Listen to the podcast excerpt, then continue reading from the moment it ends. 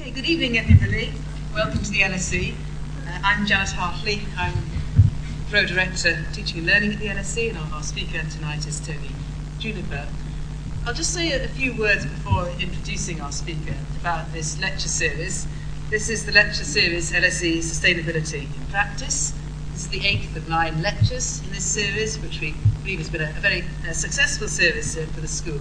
But we have been able to have speakers who discuss sustainability, practical world, way in which behaviour uh, can change. And we've had a, a, whole range of very influential, very different speakers as part of this lecture uh, series. Some of you may have been to this series before. I would guess some of you probably have done. Uh, so you've experienced what neither of us have experienced, uh, which is the use of these CDs, which you've been handed as you uh, come in. Uh, we like a little bit of, of uh, uh, feedback and audience participation in this lecture series. You should have been issued with a CD, which has been come from a landfill centre, which you could reuse to answer questions positively or negatively by showing one side of the CD.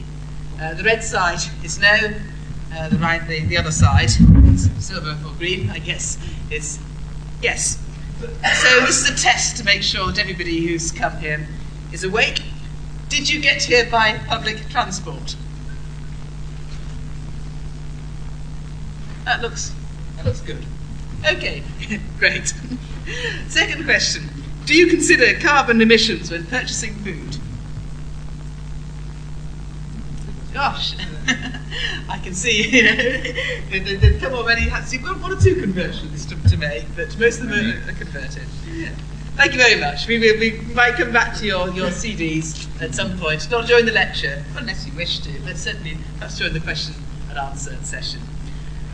I'm delighted to welcome Tony Juniper to this lecture series. I'm sure, I mean, he, he is known to you, but I, I, I will say that the blurb anyway, in case of somebody who doesn't know him. He's a campaigner, a writer, sustainability advisor, one of the UK's best known environmentalists. And for the last 25 years, he's worked uh, for change towards a more sustainable society at local, national, and at international levels. At the moment, he works as special advisor to the Prince of Wales Rainforest Project, an initiative that seeks consensus on new international mechanisms to slow down tropical deforestation. and he's also a senior associate with the Cambridge University Programme for Sustainability Leadership, which designs new courses for senior executives and then also works as a member of the teaching faculty. He writes extensively. He's editor in chief of the National Geographic's Green Magazine supplement. He contributes a weekly column on greener living for the Sunday Times Home section, and he writes a blog in the Guardian's uh, Comment is Free website. He was a member of Friends of the Earth, which he joined in 1990, uh, where he's always had a very strong uh, public presence. Uh, he was widely recognised for his work in elevating environmental issues. In 2005, Country Life listed him as one of the most influential figures shaping the countryside in the UK. He led the Friends of the Earth celebrated campaign against the Newbury bypass. In 1998, he became the Policy and Campaigns Director of the Friends of the Earth. From 2000 to 2003 to 2008, he was the organisation's director in England, Wales, and Northern Ireland. Contributed to many of the Friends of the Earth's most important achievements, including legislation to protect the UK's finest wildlife habitats, new laws on recycling, and policy changes in transport and farming sectors. Well, uh, Tony Juniper was the director. One of the great successes of the Friends of the Earth was the success of the Big Ask campaign, which successfully set out to gain legal controls of carbon dioxide emissions. So, somebody who writes extensively, who I think probably is well known to all of you, that, and we're very much, very grateful that he's come to speak to us tonight. And he's going to speak loosely, he says, on education for sustainable development. Thank you very Thanks much. very much indeed, Janet.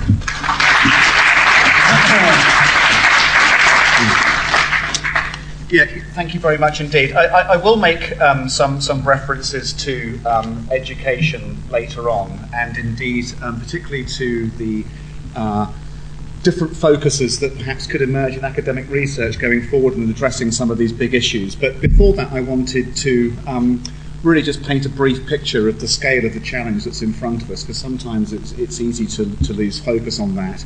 And also to spend a bit of time uh, just describing some of the progress we've made by way of prelude uh, and getting into some of the things that might need to happen next. It's important to register that we're on a journey This is not uh, something that has been uh, without um, quite a lot of political and public engagement in recent years, and we are not starting from nowhere. But where we go next, I think, um, is quite important to, to know as different to where we've just been, if that makes any sense. Hopefully, it will later on. so, in terms of sustainable development, what do we mean by this? Well, you know, there's hundreds of definitions out there. The Brundtland one, probably we've mostly heard about um, improving the quality of life now and in the future without compromising future generations and all these things. But basically, I mean, there's a clue in the word. I think it's down to sustaining our ability to maintain a decent society and to sustain our security. That's what it comes down to, really. Uh, and if we uh, don't take steps now, we have good reason to believe that we may not be able to sustain uh, certain things that we've become accustomed to, in particular, uh, the way of life that's become uh, normal in the Western countries in particular. So, what are the symptoms then of the unsustainable development that we're concerned about and, and why we need change? Well, judging by you all holding up your little um, CDs there. There's a lot of awareness in the room about the question of climate change. If people here are thinking about the carbon embedded in their food, uh, a lot of people are not thinking about that, of course, even though we now have this great wall of science there telling us that we have a really major problem on our hands in terms of the way in which human activities have changed over the last couple of hundred years, uh, the very composition of the planet's atmosphere. And you know, sometimes people find it um, hard to believe that humans could affect something as vast as the sky. And I think this is why some of the press coverage um, that's overblowing some small mistakes and errors in the climate science has been so successful in creating doubt because it looks impossible for us humans to change something as big as the planet's uh, atmosphere. If you step outside briefly and had the advantage of looking down from space, you'd see that the atmosphere, of course, is about as thick as a cone of paint on a football. That's pretty much how much atmosphere we've got on the planet. It's wafer thin, and we have changed its composition, elevating carbon dioxide concentrations from about 280 parts per million in the pre industrial era to about 380 parts per million now, and it's going up at two to three parts per million per year. And we know that at certain critical thresholds there are likely to be uh, major changes taking place that are non-linear in terms of the warming, uh, for example, going to a certain level before it triggers feedbacks in the Earth system, uh, particularly from uh, forest dieback, permafrost melt, loss of white surfaces on the ice, for example, that could lead to really quite major impacts uh, into how the Earth system works in terms of the water cycle, uh, in terms of the um, distribution and productivity of agriculture, sea level rise, damage to infrastructure, and all of the things that come with that in terms of social dislocation and possible future conflict. All that is laid out pretty clearly, but we're finding it extremely hard to respond. And if one looks at um, the projections made by the IPCC in 2000 in their special report on emission scenarios, uh, there were a range of uh, futures put out for the period uh, leading up to about now, over the next decade after that first year of this millennium. And we are above the worst case scenario in terms of carbon emissions that were sketched out on the basis of different um, levels of industrial activity, on the uh, strength of population growth, whether we installed renewable energy on a serious scale, and so on and so forth. So we're actually proceeding in a way which is opposite to the science, and we've, we've known about this now um, not only scientifically but politically since 1992 with the treaty signed in, in Rio de Janeiro that said that humans would cooperate to avoid dangerous climate change. That's what was written into the international consensus back then, uh, nearly 20 years ago. So we're travelling in one direction with our awareness of our impacts on the climate system and travelling in a completely different direction in terms of the actual emissions going into the atmosphere. And as I say, there's a very closely measured series of changes going on which we know are causing temperature change, which we can anticipate will cause impacts, and some of those impacts are already occurring. That has, um, in some respects, perhaps been uh, correctly seen as the environmental issue over the last five years, but it's by no means the only one and there are some others which um, drove the environmental movement for many years, and which temporarily perhaps have gone into the shadows as, as we've become preoccupied with carbon. And these things, of course, are not separate. You can't draw lines between them. But the other big one, I would say, which is occurring at um, a, a, similar global scale with equally um, profound ramifications, is the loss of the Earth's living uh, fabric, the, the so called decline of biodiversity. It's occurring as a result of, of land use change, pollution, the effects of introduced species, and you can see it in certain trends, uh, such as the loss of the tropical forest, which has been quite um, closely scrutinized by the international community in recent years. And despite all the best efforts of international agencies, of NGOs, and of governments, we're still seeing deforestation continuing at something like 60,000 square kilometres per year in the tropical rainforest biome. This is leading to an unknown level of species loss it's also responsible for about a fifth of the carbon dioxide going into the atmosphere as a result of human activities. And then, of course, we have the impacts on the water cycle too. Uh, the rainforests are not called rainforests for nothing. They deliver certain vital um, ecosystem services, including the generation of clouds, which then leads to the um, delivery of rain, which of course sustains agriculture. So the loss of biodiversity has um, big implications too. And um, if you look at um, what um, is causing both the climate change and the biodiversity loss, it comes back to how we're using natural resources. And I think probably there's three that are critical in this. Um, the first is energy, of course, and fossil fuels. The second is land, and the third is water. And as a result of the um, impacts we're causing, we're seeing changes in certain system functions. And one that's become uh, more prominent on the agenda lately has been the oceans and the progressive acidification of the ocean ecosystem caused by the rise in concentrations of carbonic acid, which is being caused in turn by the absorption of CO2 from the atmosphere into the ocean ecosystem. That may have some quite big implications later on as that begins to alter the ecological conditions under which bits of the marine food chain um, uh, operate. So, um, shell forming animals, for example, find it more difficult to form shells in more acid conditions. That has ramifications then for the rest of the food chain, including some of the higher animals, including the fish which we eat. So, there are issues there as well. There are also questions in terms of how we're using the natural resource base on top of all of those things, so things which are potentially renewable, um, fresh water, and how we're exploiting aquifers and surface water. In many parts of the world, those systems are already very stressed, both because of pollution and also because of overuse. And then there are various um, ecosystem services which we're depleting very quickly. Fish must be the, the, the globally uh, most visible one at the moment, where we've peaked uh, fisheries production in most of the world's fisheries, and now there's a major decline going on on the other side of peak production. A lot of this, so if you've been paying attention to this over the last 30 odd years, you will have heard politicians talking about this balance that's needed. So these environmental uh, costs have been justified very often in terms of improving human well being. And so we have to sacrifice the environment in order to sustain development so that we can end poverty. There are some pretty unhappy statistics, however, in terms of the state of the human community, uh, both in terms of levels of poverty that continue uh, across the world and also in levels of, inequality. And the, the, the, the poverty statistics are you know, disgraceful in a world with so much wealth, with 800 million people. Uh, it's gone up this year actually because of the, the, financial crisis, unable to feed themselves properly uh, people without access to healthcare, sanitation, a billion people living on less than a dollar per day, and about two billion people with, without basic access to electricity and other services that we would all consider uh, perfectly normal. But it's the inequality, I think, which is perhaps the, the, the, biggest symbol of unsustainable development. And, you know, never mind the income inequalities, if one looks at the disparity of impact between uh, the rich and the poor in terms of their environmental impact, it's tr- truly staggering, I, I think. So, more than 80% of the world's energy and raw materials are being used by the 20% more or less of the richest people in the world. So these are the ones living in the west, the northern countries, and something like 1.5% of the resources and energy being used by the poorest 20% of humankind. So a great chasm and of course, the injustice is compounded by the fact that the people who are on the receiving end very often of the worst environmental damage are the very poorest, who weren't responsible for the consumption of the raw materials and energy that caused it in the first place. So there's a really big justice, social dimension linked to the environmental degradation, which goes to the heart, I believe, of how we solve the sustainability crisis.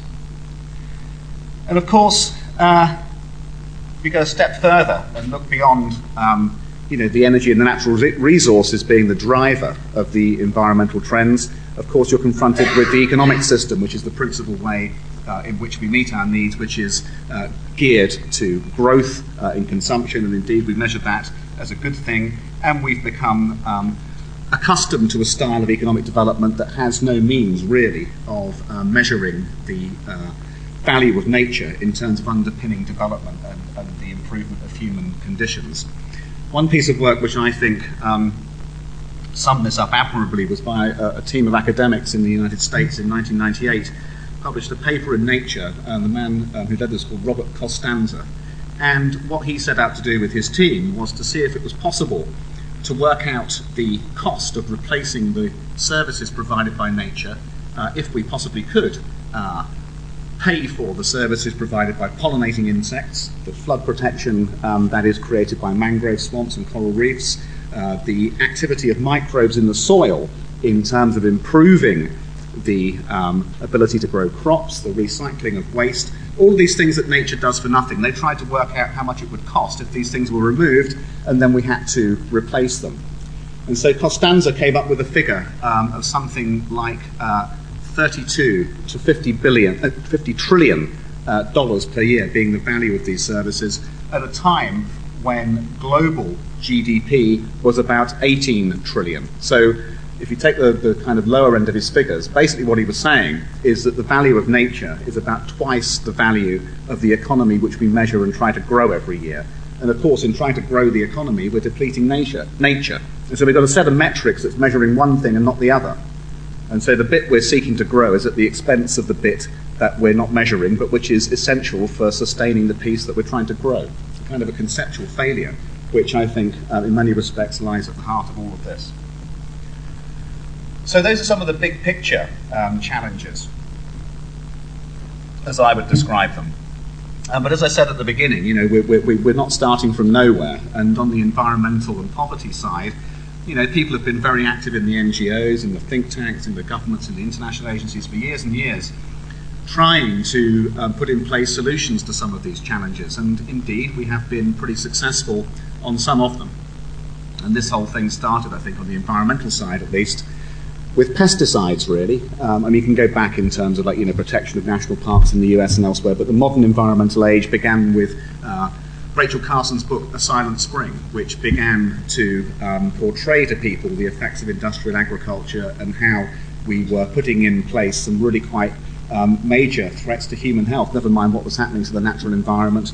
A big argument then ensued about the true effects of bioaccumulative uh, pesticides in the food chain, whether they killed predatory birds, whether they were a threat to human health, and progressively some of the worst of these substances were banned. So that was, I think, you could uh, count as a success in ecological terms at least. Then there were questions about the impact of development and the encroachment of agriculture. In this part of the world, a big discussion uh, took place um, that led to legislation to protect areas of countryside. I was very closely involved in this for many years. Uh, the so called national nature reserves and sites of special scientific interest. Another success you can see in legislation in hanging on to, to the best bits of, of what remains of this country's natural habitats. Looking at the global level, we've gone from 1% of area, the land area being protected in the 1960s up to about 12% now. Massive national parks in the Amazon and in Central Africa across Borneo. So a lot has happened there too, despite the trends I described earlier, which actually are continuing in terms of loss of areas that are not protected. We've done a great deal uh, to reduce toxic emissions. Um, when I joined Friends of the Earth in 1990, we were still having to campaign against individual uh, outlets of, of, toxic pollution into rivers and into the atmosphere, lead, cancer causing substances. Most of that has now been eliminated by progressive environmental regulation. During the 1980s, the big cause celeb on the environmental side was the uh, impact of so called acid rain caused by sulfur emissions going up through the um, large combustion plants burning coal. Again, legislation was put in place after a big argument between industry, the scientists, and the policymakers and we've now got to a point where we're 80% lower than we were in the late 80s in terms of emissions of those substances. And then perhaps the, the, one of the biggest successes of all was during the late 1980s and early 1990s when humankind became aware of the threat posed by certain chemicals that were depleting the ozone layer. And there was an international treaty put in place which phased out certain classes of substances, uh, chlorofluorocarbons in particular, which has led, or hopefully will lead, to a recovery of the Earth's protective ozone shield. To go on, there's, there's, quite a few others where you can see that actually on the environmental side we've done good, and indeed on the poverty reduction side too, there has been some progress in some places. Uh, in Southeast Asia, you can see you know the, the economic growth there has delivered big Western style development, big improvements, Korea, uh, and China now uh, going through a similar process. But one of the things that hasn't happened, of course, is, is the um, inequalities which have remained and which I would say are at the heart of the challenge that lies ahead.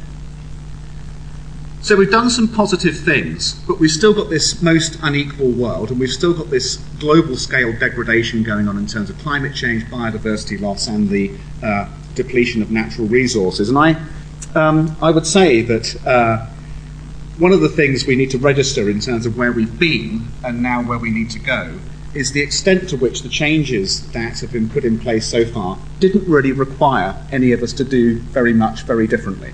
And so if you think about the acid rain, a legislator told a power company to fit some flue gas desulfurization equipment to stop the sulfur going out of the chimney. On the ozone depletion, the governments of the world agreed they would tell the companies, a handful of them, to get rid of one class of chemicals and put in place a different class of chemicals. We still had fridges and freezers, we still had aerosols, but we didn't have the damage to the ozone layer the protection of areas of countryside, a relatively modest cost in most countries, some arguments with resource extraction interests and some landowners, but a small minority of the population had to change their behaviour. Often they were quite pleased about it, especially if they received some kind of subsidy. And the banning of pesticides. We've got rid of some of those toxic ones, but we've replaced them with new ones. The point I'm making here is just to say that although we've had some enormous progress, it's brought us to a point where we've had some improvements to environmental quality and some improvements to uh, some of the poverty indicators, but neither of these things have required big changes in the behavior or the lifestyle of many of the people living in the West in particular. So we've got to where we've got to without having to do very much, and politically that's really important because what lies ahead, I would say, if we are to be using land more efficiently, uh, and that includes dietary change, if we're going to be keeping climate change within manageable proportions, if we're going to sustain the natural resource base, then this requires not only legislation and technology being put in place by government and industry, it's going to require all of us to start changing our behaviour and our culture as well. I think that's what is implied by the scale of what lies ahead. Never mind if we're going to be able to divide up the Earth's productive natural capacity between 9 billion people. Uh, there's 6.8 billion of us right now. By 2050, we're expecting to have around 9 billion. In that time, we're going to have to try and hang on to the remaining tropical rainforests, the coral reefs, which means uh, keeping land use stable in terms of expanding agriculture. And at the same time as we're going to have to do that, um, we need to expect a demand for economic growth of a style that's occurred in the West uh, for 50 years to now take place in India, China, and in Latin America.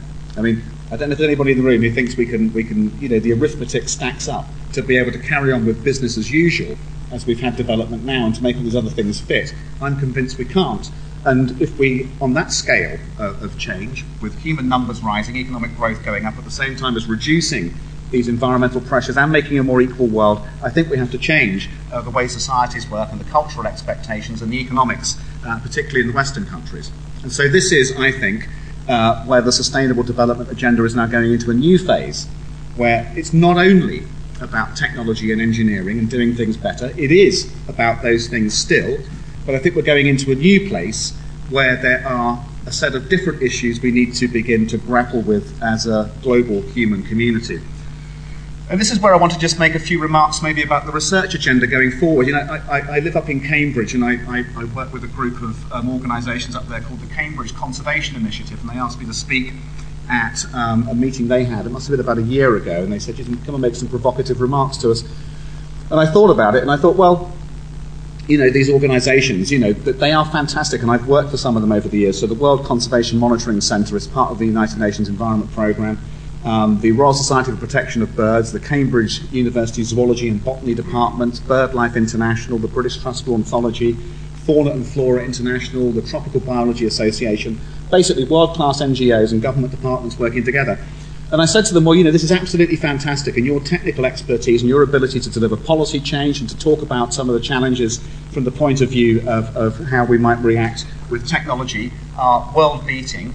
However, I think that the front line for your work now actually is in the realm of the social sciences. So, not to abandon what you're doing, but to start thinking about how you need to be combining your uh, expertise with a new set of disciplines which are about political science, and how it's going to be possible to gain consent in a democracy for the scale of change needed. How are we going to reduce consumption and do it in a democracy? That's a really, really big and interesting question, and I don't think many people are really looking at it with the attention that it deserves.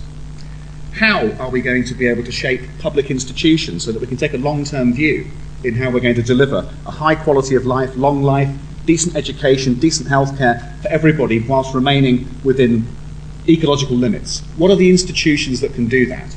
And I think sociology has a huge role to play there.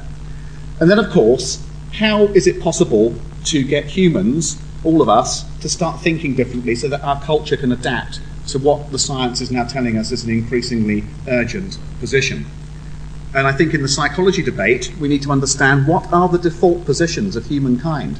Is it possible for us to be altruistic and to take the broad view at the same time as we're being bombarded with advertising telling us to consume and take cheap flights, get a bigger car, and more stuff. I think those are the kinds of questions that now need to be addressed by the social science community. The political one, the psychological one, and the sociological one, I think, are really where um, a lot more effort needs to be deployed in terms of how we're going to be uh, able to unpack these issues. And this is not in an alternative to doing the technology and the engineering and the better agriculture. We need all that too. This is on top of. The other piece, I think, uh, in terms of where we put our intellectual effort going forward, is in terms of economics. And uh, Lord Stern's here isn't he? Lord Stern here at the LSE. Yes. So there is an unfolding agenda there in, in, terms of how we look at the economics of climate change, for example, and how we can begin to price ecosystem services. A really fantastic piece of work completed uh, recently by a process called the Economics of Ecosystems and Biodiversity, run by a chap called Pavan Sukhdev. And uh, this, tragically, has not yet had the prominence that was gained by the Stern Review or the IPCC reports. But nonetheless, some really interesting work going on uh, looking at how we can start to price nature and bring those externalities into the marketplace so that we can start to build a different kind of, of, of economics that can deliver the human well being inside the ecological uh, thresholds. And I think also uh, in here is a really exciting piece of work which is being championed by the New Economic Foundations and others about how we can begin to map out an economics that delivers human welfare first and ecological sustainability, and not so much focused on the uh, broad notion of economic growth in GDP. That's what we have at the moment. We grow our GDP, we measure it, it's endlessly reported in the radio and on the TV, um, and we assume that the GDP growth will deliver increased human happiness and well being and will deliver the resources was the old script from the economist deliver the resources to protect the environment and you know you look around the world and there is some kind of anecdotal um, evidence to show that you know the richer countries get the more money they've got to then protect the environment. But of course, what they're doing is protecting the local environment, and as their economies grow, they're trashing the global environment and contributing to that inequality at the same time. So economics has to be at the heart of this as well, and I think there has to be uh, a much more dynamic research agenda uh, moving economics into this new modern place. I, I, fear economics is still dominated by people who look back to the 20th century for their ideas about how we achieve growth and prosperity, and are not looking to the middle of the 21st century and anticipating what lies ahead in terms of how we're going to be able to measure and deliver uh, higher levels of human happiness. Finally, I think um, both of these things, um, both the cultural dislocation that we've reached and the assumptions we've made about economics are down to a crisis of perception, really. And you know, this is really something that's quite hard to describe and quite difficult to nail down. But myself and a few other people, I think, are coming to the conclusion that over a period of centuries, humans have come to a place which is very different from where we started in terms of our philosophy and our general approach to how we looked at the world. And, you know, it sounds a bit corny, and it is in some ways, but humans used to be very much a part of nature. That's how they saw themselves. And our culture, until quite recently, was to regard ourselves as part of a cosmos and ourselves as connected with absolutely every other living and non living part of the universe. And indeed, this was a, a, core tenet of some of the major faiths, including the Christian faith, until the Middle Ages when people began to uh, change theology to see God on a cloud rather than a sacred presence in nature and to see humans as lording over the creation to meet their needs. And this has progressed through the Enlightenment, the Industrial Revolution, and brought us to the point now where we're in the age of consumerism. And I think as a result of that long history uh, in the evolution of ideas, we've reached a quite different place from the one where we used to live in more of a harmonious relationship with the planet. And that's a really big thing to say, uh, but I think there's something in there for us as, as humans in terms of how we challenge ourselves looking forward and finding ways in which we can reconnect with nature uh, in terms of being able to, to understand uh, the impact that we have and the place that we might have that would be more harmonious in the future. Because I think the, the, the, the cultural and the economic um, failures are really failures of philosophy. We put ourselves outside nature, we think we can do what we want, and our gratification as individuals has now taken precedence over any kind of sense of responsibility we might have had for the earth. And if you compare that perspective with the perspective that still prevails with some indigenous communities living in the deep rainforest, for example, you can get glimpses of what possibly we used to think like uh, several thousand years ago in the Western world, where nature is something to be treated as a sacred uh, presence rather than something which we can consume uh, at our whim. So, philosophy, I think, is the final part I would put there in terms of how we might be looking at future research and how we can deploy our massive intellectual capacity uh, to better understand a way towards a more sustainable future. So, just to repeat my, my, my core message then, we've got a big problem, we've made some progress, uh, we have a great deal still to do in terms of technology and engineering and finding those technical solutions to this challenge. But I would argue that in addition, we need to be thinking about our culture, which is about psychology and sociology. We need to be thinking about our democratic organizations and how they can be geared to solving these problems. We need to be thinking crucially about economics and finally to underpin all of that with a review of our philosophical uh, position. Thank you so much indeed.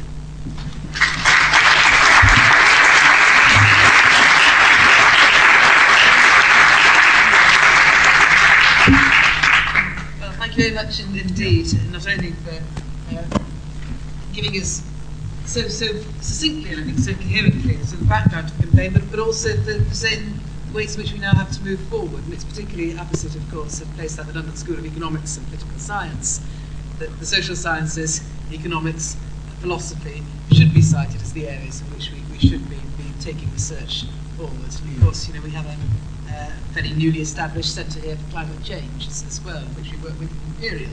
And it's one of the, the, the first examples, in a way, of where the, the LSE, social sciences, has come to the interface of science as well. Well, Tony Juniper is very happy to ask questions. I, I feel there's a very lively and attentive audience, so please go ahead. Okay, I'll take you first. Hello, my name's Cornelius, and I agree with you with regard to the philosophical and social side of it. Um, I'm working on a book at the moment, and the subject of the book is what happens when you tell a child what to think and impose sanctions for any slight or serious dissent. And that is basically the fundamental basis of the culture that we are born into, is that process of not listening to the natural child, the innate intelligence, the innate ability to read the environment around you that's inherent in every mammal, and so it's inherent in our own children. Um, the culture we're, we're born into, this college, its roots, the, uh, the education system, its roots are tabula rasa, the blank slate that you pour information into. We're still struggling with an education system that still does that, Yeah. a political system that still does that, a marketing system that still does that. They're pouring stuff in all the time, and so it's always the flow of information is just one way. Um, and to me, unless all the groups that are talking about change bring up the fact that we are polluting our children's minds by this process and actually examine it in detail and expose it wherever it is, then we're going nowhere because unless we change the conditioning or, or the fact of conditioning and allow actually the children to speak, and I know this because I've got children and I learned to speak, to let them speak to me of their own reality. And we both learned so much of that about being human. And I think that's actually key to this because all the other subjects then arise from that experience of the child. So I, I'm really glad to hear somebody first talking about philosophy and sociology, and I wanted to bring it down to that's what it's about. It's about how we treat children. And the only way you can actually measure a society is how are we treating our children across the board. And it's not being discussed. No, it's not. It's, I mean, uh, just one fact. In, Yeah. in 2007, three and a half thousand, no, three and a half billion doses of Ritalin were issued in the UK. What does that say about what this culture is doing to children? Indeed. One, one of the things that um, I, I'm doing moment, I'm being a, a candidate for the Green Party in the general election in the Cambridge constituency. And uh, one of the things that we've been talking about a lot is the education system. And I've been making exactly these points about the emphasis that we've now um, built for one set of measurements, really, in terms of academic achievement. And the alienation that comes with this for the children who don't excel in the academic system is palpable. You can see kids who just fall out of that and they've got nowhere to go in terms of being able to be good or to succeed. And you finish up with um, drug abuse, crime, and then kids being put into institutions that's costing us. I read a figure the other day from the Economics Foundation: 140,000 pounds a year to keep a keep a, a child in, in a secure institution. It's much much cheaper to send them to Eton, of course. Yeah. Worse, worse for. Probably worse for them. At least they've been locked up. okay, you, you, you had a question. No, it's absolutely right. I think the education system it, it, it, it's gone too far in one direction. It is rebalancing. Yeah. Please, you have a question. Uh, thank you. Uh, Clive Murgatroyd, lecturer for Cranfield University at the Defence Academy. Uh, one of the things I'm looking at is how we embed sustainability in uh, defence acquisition processes um, and the education process that goes with that. So, if I, if I may perhaps drag you back to the title of the lecture, albeit loosely. Um, you said right at the beginning, I think, where we're going is different from where we've been. Um, so there's a difficulty, isn't there? Yeah. A lot of our learning is uh, from experience. If what we've experienced and what we're learning is difficult to translate into that future that's unknown, what is it we actually teach people? How do we actually train or educate people for that unknown future? Yeah. Um, have we ever had to do this before? I, I've never thought of it quite like that before. Um, I, I suppose, in, in, in one sense, I, I, I guess it's about um, confronting um, ourselves. Maybe the confront word's wrong. Maybe presenting ourselves with the situation we're in and encouraging people to think through what the implications of it are. Um, you know, and it's quite difficult because you know the, the, the, things we're having to um, grapple with at the moment, the climate thing and the resource depletion thing and the loss of the, the natural habitats. This has never occurred in human history on this scale. Although you know, Jared Diamond. Actually, no, Jared Diamond. Maybe there's a few. Um, maybe there's a few uh, pointers in his book Collapse. I don't know if anyone's read Jared Diamond's book Collapse um, and his um, analysis of societies that have failed to change in the face of an ecological challenge and have gone extinct. So the Easter Island community, for example, who must have seen that the last tree was about to be cut down, and they still cut it down. And other societies that saw the ecological changes and they adapted and they thrived and they continued. And so um, there's five things that Jared Diamond um, said. And I can only remember one of them, but I think it's possibly the most important one. And it was about the societies that succeeded and managed to navigate these bottlenecks were the ones that were prepared to change their views and to adapt to circumstances using the tools that were there available to them. And I think the most poignant example for me was the Greenland Vikings. They went to these two fjords in the southern tip of Greenland, I think in the 11th century, and they lived there for 300 years. And due to a combination of circumstances, they died out. And the reason they died out is because they continued to want to wear Norwegian clothes rather than to wear the skins that the local savages were wearing. And they wanted to have farm animals like cattle and sheep rather than to hunt walrus. And so they didn't change their views and they died out. And maybe there's a big lesson there actually from, from some of those examples of the need for us to be able to challenge ourselves in positive ways to look at doing things differently and anticipating the threat that lies ahead. How you do that in an education system, I don't know. Um, but certainly my kids, um, you know, they're, they're having a very different view of the world than the one I was brought up on, just because a lot of the things I described today, it's common knowledge to them. They know about it.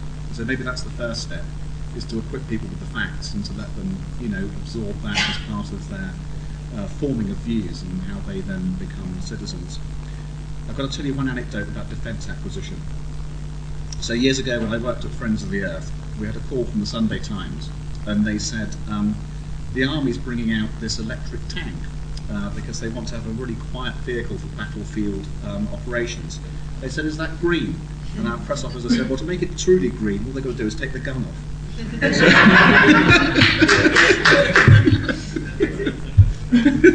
so maybe there's a tip there to take back to Cranfield. Well, there's a question somewhere at the back there, isn't there? Someone's changed their mind. Then, again, go, go, please. Yeah. Mm-hmm. You touched on psychology, and I think this is key. Um, I think we're stuck between a rock and a hard place. There was a recent poll in the States, and fewer than 50% of the people believe that climate change is real, and there's a widespread belief that it's actually a conspiracy Yeah. uh, with the purpose of bringing in a draconian world government and Yeah. raising taxes. Yeah. Now, the problem is do we wait for people to come around and will it be too late by then? Or does the government have to impose strict, serious, uh, new legislation that's going to be in the form of taxes in some cases? And will that just prove the conspiracy theorists right in their minds? Yeah. Where they're saying, look, now there is a world government and they are imposing taxes. Yeah. Um, yes, indeed. This is a major problem. I think everybody can see this going on at the moment in terms of how public opinion is shifting kind of backwards, as it were. Um, I, I'm, I'm not surprised by this uh, in some ways. Um, I mean, just very quickly, just to describe the nature of the doubt that's now creeping in, I think there's two things going on here. Uh, one thing is, um, you know, the phenomenon of cognitive dissonance. Um, that psychologists will know about this. It's a very uncomfortable state that humans experience when you're doing one thing and you're told you should be doing something else. And the climate thing is the ultimate example of being told you've got to cut emissions, and yet you've got to get on a plane, you've got to have a car, you've got to feed your kids, you've got to eat steak, you've got to do all these things you've got to do, and you don't want to stop doing them. Therefore, the easiest thing to resolve the internal conflict is to find out that it's not true. Perfect. Problem solved. Carry on doing what you were doing. So there's a great temptation there, you know, just built into the psychology of people. We all suffer from it. All of us. We know we shouldn't do something, we do it, we feel uncomfortable. And the climate thing, I think, just creates the, the, the perfect conditions whereby a small amount of doubt is taken on board as, you know, very welcome doubt. You know, I, I don't have to worry about it anymore. So there's a bit of that. Uh, and as you say, that, that there are some suggestions that this is a conspiracy, and so there, there is also an ideological element to this too, um, in terms of the reason the doubt is being uh, promoted so much by some people who aren't scientists who are going out of their way to cast doubt on the climate science, which is very strong. And they're doing it because they don't like the idea of world government and, you know, controls on capital, personal freedoms, big um, institutions doing things that, that you know should be done by the market. So there's a lot of that stuff going on. It's got absolutely nothing to do with the climate science, but you're quite right. What it's done has led to um, these changing polling figures, which makes the politics really difficult. So what to do about that if you're a government? Um, I think probably there's two or three things. I think thing number one is to um, look at what your scientific institutions are telling you and then to do what is your first job as a government, which is to protect the long-term interests of your country and your citizens. And so governments from time to time do things that aren't popular, but they do them because they think they're the right things to do to protect the country. And irrespective of whether it was right or wrong, I think probably the most recent case in history was the invasion of Iraq, certainly in this country, where it was held to be in the interests of national security, and everybody said don't do it, but they still did it anyway because they believed that. And so it's about how you use your political capital. I think the invasion of Iraq was a very bad idea and said so. Uh, but nonetheless, it was interesting to see how the government felt it was in a position still to uphold national security by doing something unpopular. And difficulty is, you know, weapons of mass destruction, whether they existed or not, they're kind of more tangible than the build-up of carbon dioxide. And so there is a, a, a, question there of how you make the, the connections between the different things. So the emissions and the controls on them and the impacts and the impacts being spread rather than specific. It's really, really difficult. But I think the main point about the um, security and government's responsibility to do that is right. So um, now the thing I would say also is that governments um, they need to talk about this differently. And at the moment, you know, this, this is this is widely received as an agenda which is about pain and suffering and punitive taxation and restrictions on personal freedom. And certainly, we will need to have different fiscal um, structures. We will need to have changed behaviour. but I think it's entirely possible to present this as a way of having stronger communities, longer lives, nicer food, more jobs, energy security, um, a more secure economy, and ultimately more security if you can um, gain resources from renewable sources that are, that are, going to be less vulnerable to, to um, economic shocks of the kind that we saw in the last couple of years. So I think there's a really good news story there that governments can tell, which actually link into a whole load of other things that are going on that have got nothing to do with climate change. So oil and gas depletion, um, the need to have more sustainable agriculture, the need to create jobs in cutting edge industries, all of these things can be done anyway without having to mention carbon dioxide. And so I think there's a great deal that governments could be doing. The other thing as well, you know, all these other things I talked about in terms of biodiversity and water and agriculture and soil depletion, all those things are happening, even if you believe in climate change or not. And the climate change, you put it on top of that and it becomes a risk multiplier. And so a lot of the changes we have to do are um, necessary anyway. There's a wonderful cartoon, I've got another anecdote, wonderful cartoon that was sent around recently. Um, there's a chap standing in the UN and um, he's got a list of uh, things that are going to happen as we reduce carbon dioxide emissions. So more jobs, uh, uh, a healthier environment for our kids, uh, better food supply, longer lives. And there's a guy in the audience who says, but um, if the climate change thing is not true, are you telling us we're going to change the world for the better for nothing?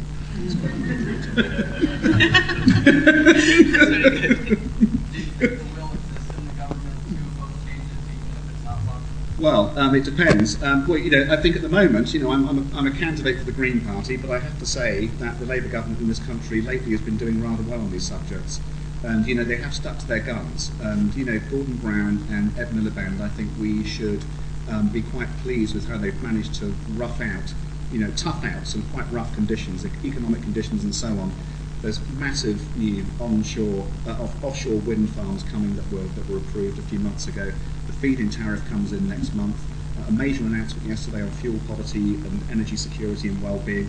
Good positive stuff. I mean, it, it has to go so much further, and it isn't yet backed with a credible program of culture change and economic reform yet.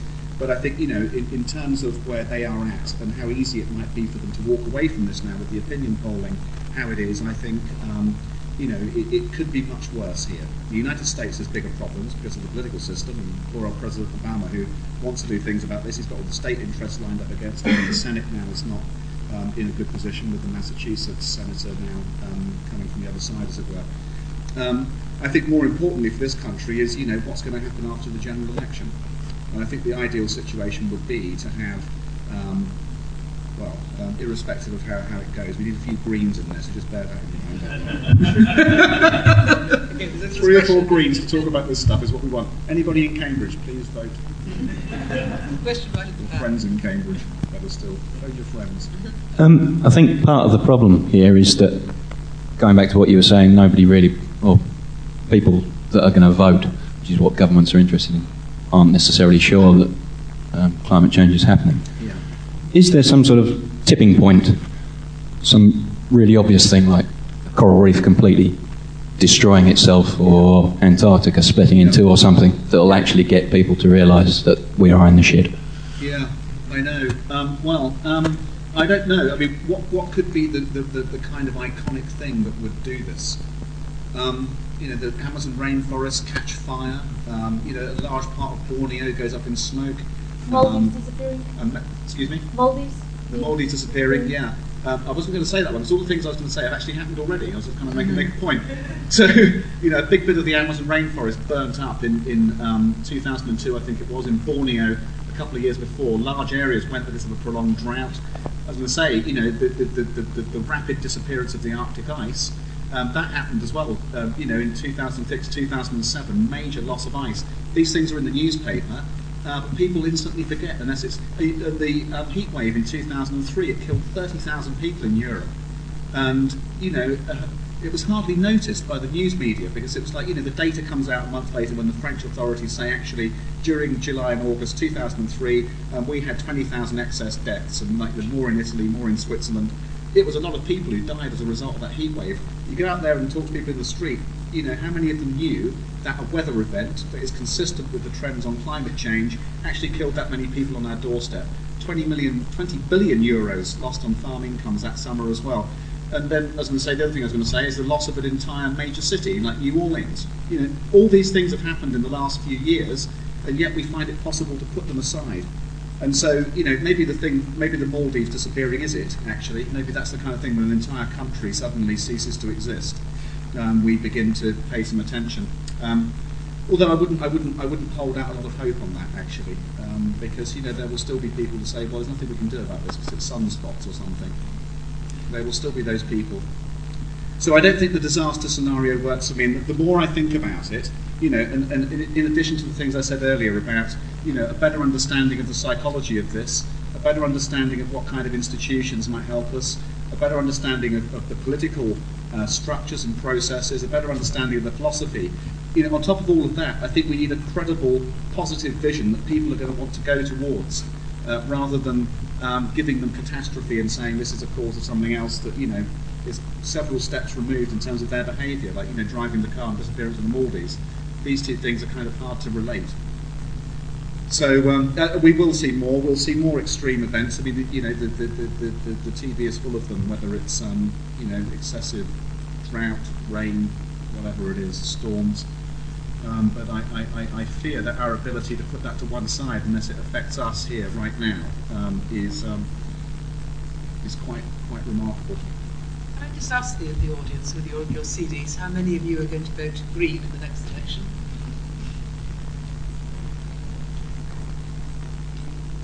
That's pretty good, isn't it? So how, I think, we could, I think we could form a government on that basis, actually. can, I just, can I just ask you then? Maybe we want to up the ambition from three to 350. Can you, in, in, in, in your political statement of no less than two minutes, Yes. try and convert one or two people to vote Green? Well, why should they? Why, why should people vote Green? Um, well, I, I, think, I, I, will be very brief. I, I, I think that in the next Parliament, um, we will, um, obviously, you know, the Greens are not going to form a government, but what we could do with two or three of us in there is to change the nature of this discussion to start bringing in this more joined up approach to solving some of these challenges.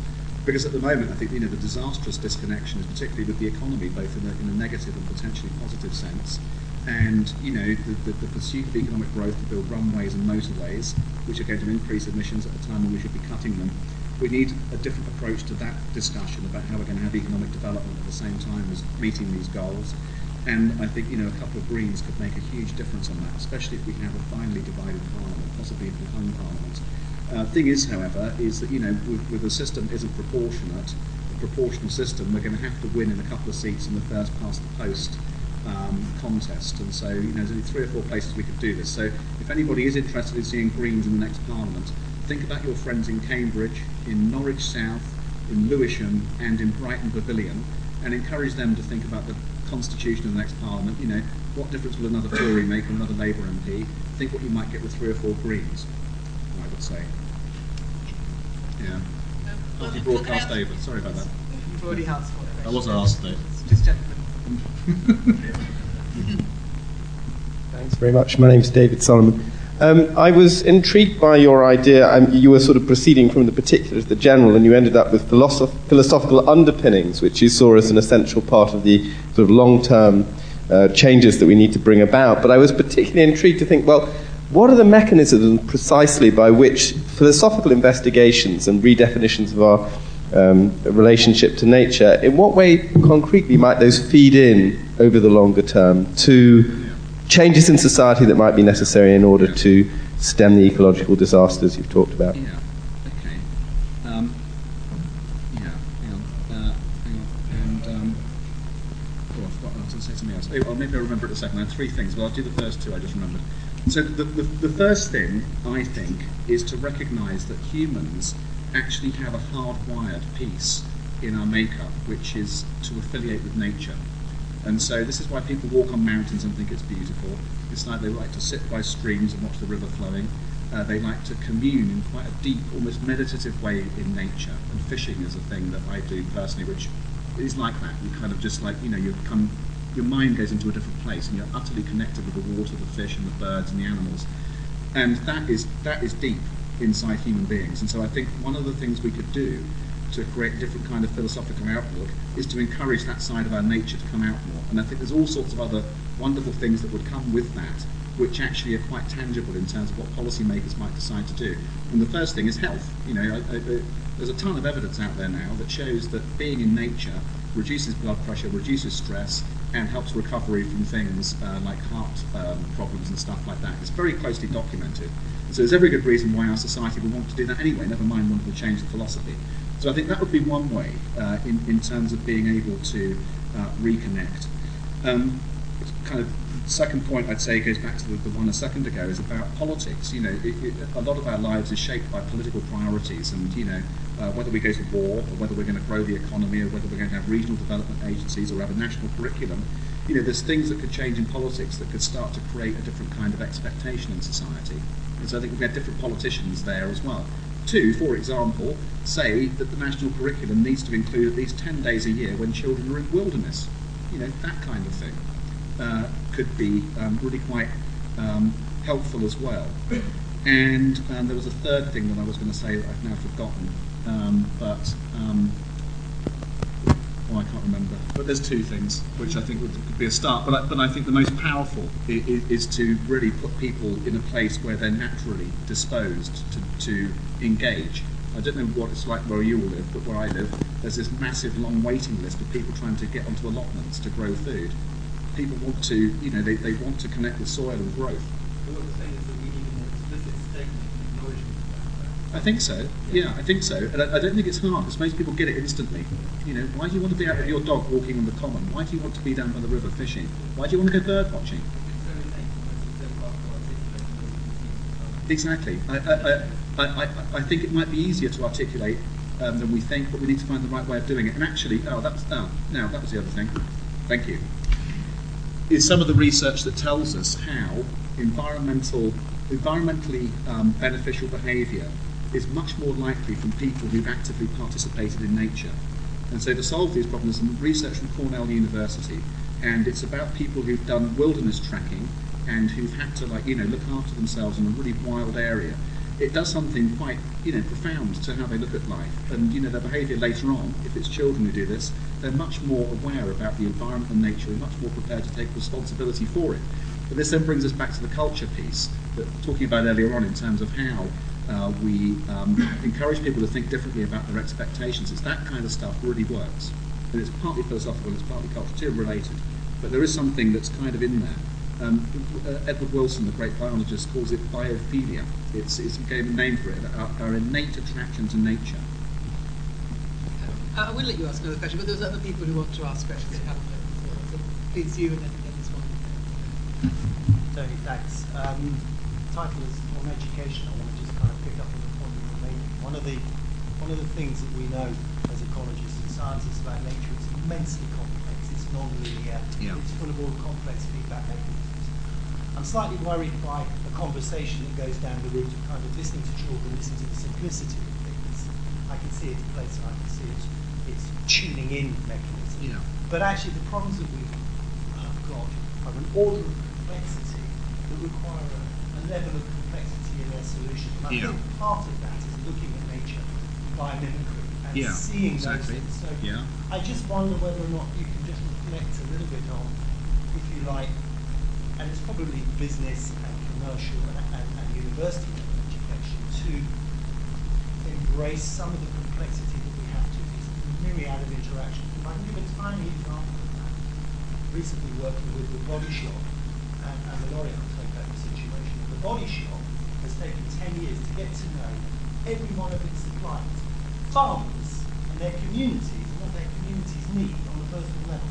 So they can not only say it's massively complex to do that, so they can not only say it's fair trade, but we know what we're doing when we invest back into those communities. We're actually specific named people and projects. L'Oreal, bigger business, just can't do that. Yeah. And it has to embrace yeah. that level of complexity That's what it's potentially yeah. trying to do. So it's, yeah. whole orders of magnitude of information higher than we yes. ever attempted before. Yes. Uh, yes, that's right. Um, I mean, there's this tendency towards monoculture that has um, gained traction, you know, uh, over the last 30 years in particular. Um, it's in agriculture, it's in brands, it's in corporate structures where everything is kind of homogenized and you know we move towards an industrialization of pretty much everything. And one alternative to that is to uh, you know see the diversity that's in business and in nature as you know something we should embrace. Um, and that does lead to more complexity. Uh, I, I, think, you know, however, um, there are some ways in, in, which we can create simplicity out of the complexity in a way which is useful. Because if you, if you make things too complicated, it's paralysing. And I found this at Friends of the Earth trying to run campaigns where the job very often was not to um, dumb down or become simplistic. It was about finding the right way of expressing the complexity which was understandable. And what you said, I think, um, you know, the way you were going with that. I mean, the, the simple way I would uh, start talking about that is to see, you know, nature as our tutor rather than a, than a resource. And if you go down that route, then biomimicry, uh, organic farming, recycling of uh, natural resources, renewable energy, all these things become very um, obvious. And it's very much more complicated way of approaching our needs than we do so now but it's like a, a, a, relatively straightforward way of looking at it. You see what I mean? Do you see what I mean? And so, you know, nature works through cycles. There's no waste. Everything's interrelated and interconnected, and those connections are understood. And you know, if we copy that rather than try to test it to destruction and use it up as quickly as we can to grow our economy, it's a completely different approach, and it does lead to more complexity. Uh, but I think it's about having a different mindset to to, to kind of um, you know take you in certain directions I'm not making any sense now. there are lots more questions. There was, yeah. it was you, and then it was you. Thank you very much. Mike Hoyle. Um, I've got a son who's working in East Africa trying to save the coastal forests and the, um, the, the, the, coral, coral reefs and so forth, so I understand very much what uh, Dr. Jones was saying. You've spoken a great deal about the questions of, uh, uh, about the problems and people understanding the problems we're, we're, in. Could you say something about the solutions? What interests me, I, I got a, Uh, I studied statistics here, so perhaps I'm numerically minded, but what is the magnitude of the change that's required in the average economic unit? You know, what do I have to do, or what do we each have to do, if, or each economic company? What sort of is the magnitude of change? How do we measure that? I, yeah. I, I know. What, what are we trying to target? You know, if someone, you know, we talk yeah. about cost, reduce cost by 3% yeah. when we want to, and all yeah. those sort of. What are we actually talking about? It seems to me, if people knew what the scale was of the change that was necessary, we might begin to see, we have some benchmarks against people to measure people. Indeed, we might also make them quite depressed, actually. Well, maybe, um, but, you know. but, but, but, but honestly, you, you say that, but if you, if you know, at least if you know the scale of the problem, you know what you've got to do. Exactly. No, I know. Um, and unless it may take 20 years, and you know, we can do exactly. a lot in 20 years. No, I, am all for metrics. Um, I, I, I, the point I was making earlier on was not to dismiss the need to having you know clear idea of where we're going, how long it's going to take, how much it's going to cost, what the uh, you know the, the efficiency gains are, and everything else. My point is that in order to do this, we have to have some deeper change to build upon because we've reached a point where we are now running up against the buffers of what you can do through regulation and technology. That, that's my principal point. I wasn't, I wasn't arguing that we, we shouldn't have that. I'm just giving some numbers in my notebook that I probably can't find, but I'll just make some guesses if I can remember them roughly as they were. Um, Tim Jackson, you may know, is an economist. He's been working with the Sustainable Development Commission, and he put some figures together looking at the um, carbon savings we'd have to make in relation to GDP. So the amount of carbon per dollar uh, going forward to 2050, assuming that we go up to 9 billion people from 6.8, assuming that those people want to have Western lifestyles, assuming that we continue with economic growth in the West, and assuming that um, we're going to have high levels of, of material consumption linked, linked to those lifestyles. And he came to the conclusion, oh no, and the other thing was an 80% global cut at the same time. So we're going to cut emissions, grow the number of people, grow the size of the economy, and grow the Western economy as well as the developing ones. And so he reckoned that we need a 300 fold efficiency increase. I think that's what he said in the end, uh, in terms of the amount of carbon we emit now compared to the amount of carbon per dollar created in wealth uh, going forward, assuming we want to have the same kind of growth economy we've got at the moment. What does that mean? In the individuals of this country, Well, uh, so yeah, so you can go into the specifics of electric cars and organic farming and um, engineering and waste recovery and a more localized economy, all that stuff. I think, however, it's a more profound transformation that has to occur in order to enable the scale of change necessary. And I think it comes back to quite a major shift in the history of our thinking from seeing nature as a natural resource that we use to grow the economy to seeing nature as the ultimate context in which we live and using it as our tutor rather than simply as something we abuse to destruction. And you know, I'm getting very general again. Uh, so you're saying we, we as individuals can't do anything because we're the wrong? Oh no, we can, we, no, no. But there's there's a limit to what we individuals can and will do, uh, given the scale of the challenge in the context we're living in, the philosophical economic context we're living in. And so, um, you know, I, I, how are we as individuals going to make a 300 fold, I mean, even a 10 fold, let's, let's say it's much less serious than Dr. Jackson says, Professor Jackson says, but it's only a 10 fold saving we have to make, which is not true, it's much bigger than that. But even that, you know, a 90% cut in impact by us collectively, you know, that means an utter transformation in how we're living. And I can't see it happening simply through, um, you know, the, the, the kinds of tools and uh, policies we've used to date in, in, terms of you know banning certain chemicals and making things a bit more efficient is much more profound. I think. Um, hopefully, you know the, the, the, you know the, tipping points are near at hand in terms of that change in, in perspective that we need to do this. But um, you know, uh, just in answer to those questions about numbers, do do look at Tim Jackson's papers, and um, if I'm sitting here and I find the numbers.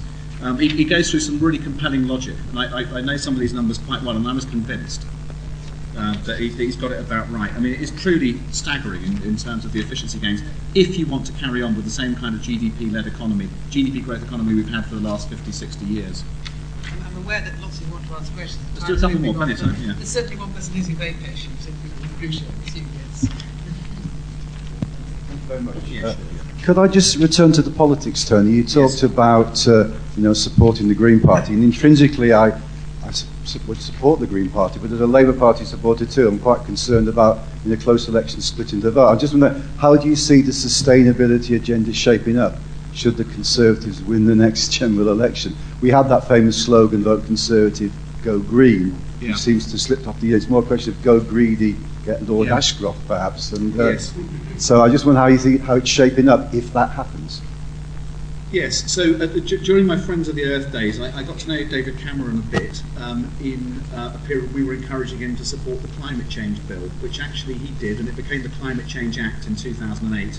And that was good. And um, the conversations I had with him, and indeed with people like Oliver Letwin, who is his policy kind of supremo, I was convinced they got it actually, and that they knew, you know, some of these challenges, some of these numbers. You know, we exchanged these conversations, and they understood it. And I think, you know, from the point of view of David Cameron at least, there was a sincere um, willingness to, to do something about this.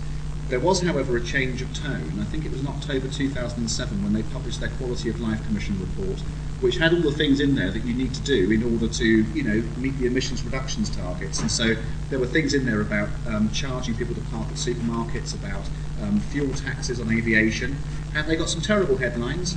And as of that moment, they never talked about it again.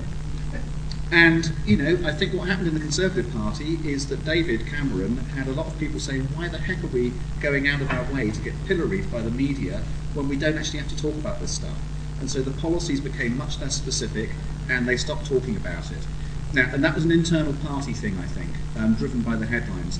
Now, since then, of course, um, there's been um, not only um, a worry about the electoral prospects coming with talking about these things in an honest way. There's also now the climate skeptics um, who um, appear to be quite resurgent in the Conservative Party. And there's a piece published a few weeks ago, can't remember the numbers, but a proportion of the prospective candidates for the Conservative Party are pretty openly sceptical about the climate change science, and some of them are on the record. So Ken Clarke, I think, probably is the highest profile one of them, who was talking about carbon neutrality nonsense the other day, and you know, saying how this isn't really something that's a grown-up uh, concern for, for, for, a national political party. And then, of course, you've got the Lord Lawson effect, you know, possibly now the most um, high profile of, of, the so-called skeptics, um, who is, of course, um, you know, a former Conservative Chancellor, so with lots of traction inside the party. Now, my fear is, you know, you've got two elements then. So you've got those people in the Conservatives who you might say get it and who want to do the right thing, and you've got those people in the Conservative Party who you might say probably are going to be resistant about, about making the kinds of changes we need to make should they win the election. And the balance between the two probably will be determined by the size of the Conservative government's majority should they have one. Now, if you imagine um, a wafer-thin Conservative majority with David Cameron trying to keep discipline in his party, trying to get tough legislation through, is he going to come out there and try to make his party do things that potentially are going to be very unpopular in terms of, you know, climate change action, whether it's building wind turbines or intervening in the aviation sector? So I think, you know, the bigger his majority, the more likely he is going to be able to stick to this it looks like it's going to be a hung parliament or a very narrow majority either side, and you can work out for yourself which way you think we might go with environmental policy, you know, in the different scenarios. But I think two or three Greens will still be a good thing. The other issue was David Davis. David Davis is a climate Yes, yes. He's positioned himself. Yes. Yeah, there we are. So, yeah, exactly. And, you know, and it kind of brings me back to the point in terms of, like, you know, how certain kinds of political ideology don't lend themselves to um, the solutions of climate change, which you know are about governments and institutions being bigger and controlling certain economic activity or having an influence on it. This is maybe the last question, but you've got it.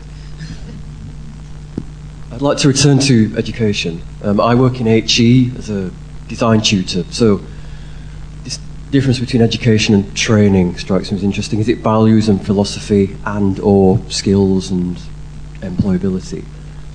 Is there a model that we can point to right now, maybe globally, of education for sustainable development that we could all learn from, do you think?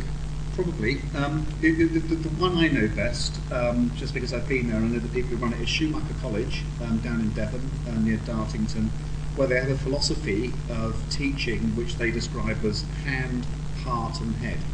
So they encourage people to engage in practical activities to make food and to make things they do a lot of philosophical, um, spiritual work, and they do the headpiece as well in terms of understanding science and issues. And they try and put all these things together to create a holistic view of, um, of human progress and, and, human development.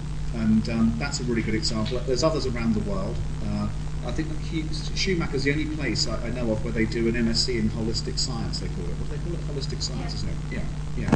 And this is great. And you know, it's not to abandon, um, you know, the the the, the, um, the value we can get from empirical investigation, but it's to see it in its place and to not see science as the only truth and the only reality, but to link it to other truths and realities too. And that ultimately is what being a rounded human being is all about, surely. And what we've done, what we've allowed to do since the Enlightenment, some people would say, is allow the empirical and the scientific and the mechanistic view of life to be the only view that we tolerate in terms of how we decide to run societies. So we focus on technology rather than philosophy as the solution to the problem, and I don't think it's sufficient. Yeah.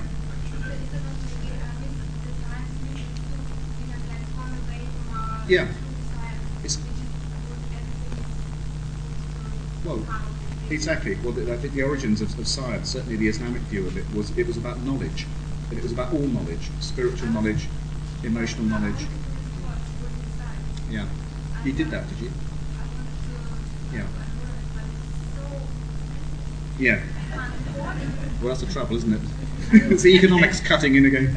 Yeah, I think, know, I, know, I think there are other people who would have liked to have asked questions, but I think we're running out of time, and I know that you have to get a train. But I, I think the quality of the questions, the quality of debate after the, the talk is, is a reflection of just simply how wide ranging it was and how, how stimulating and thought provoking it was. So, thank you very much. Well, thank you all for coming. Thanks very much.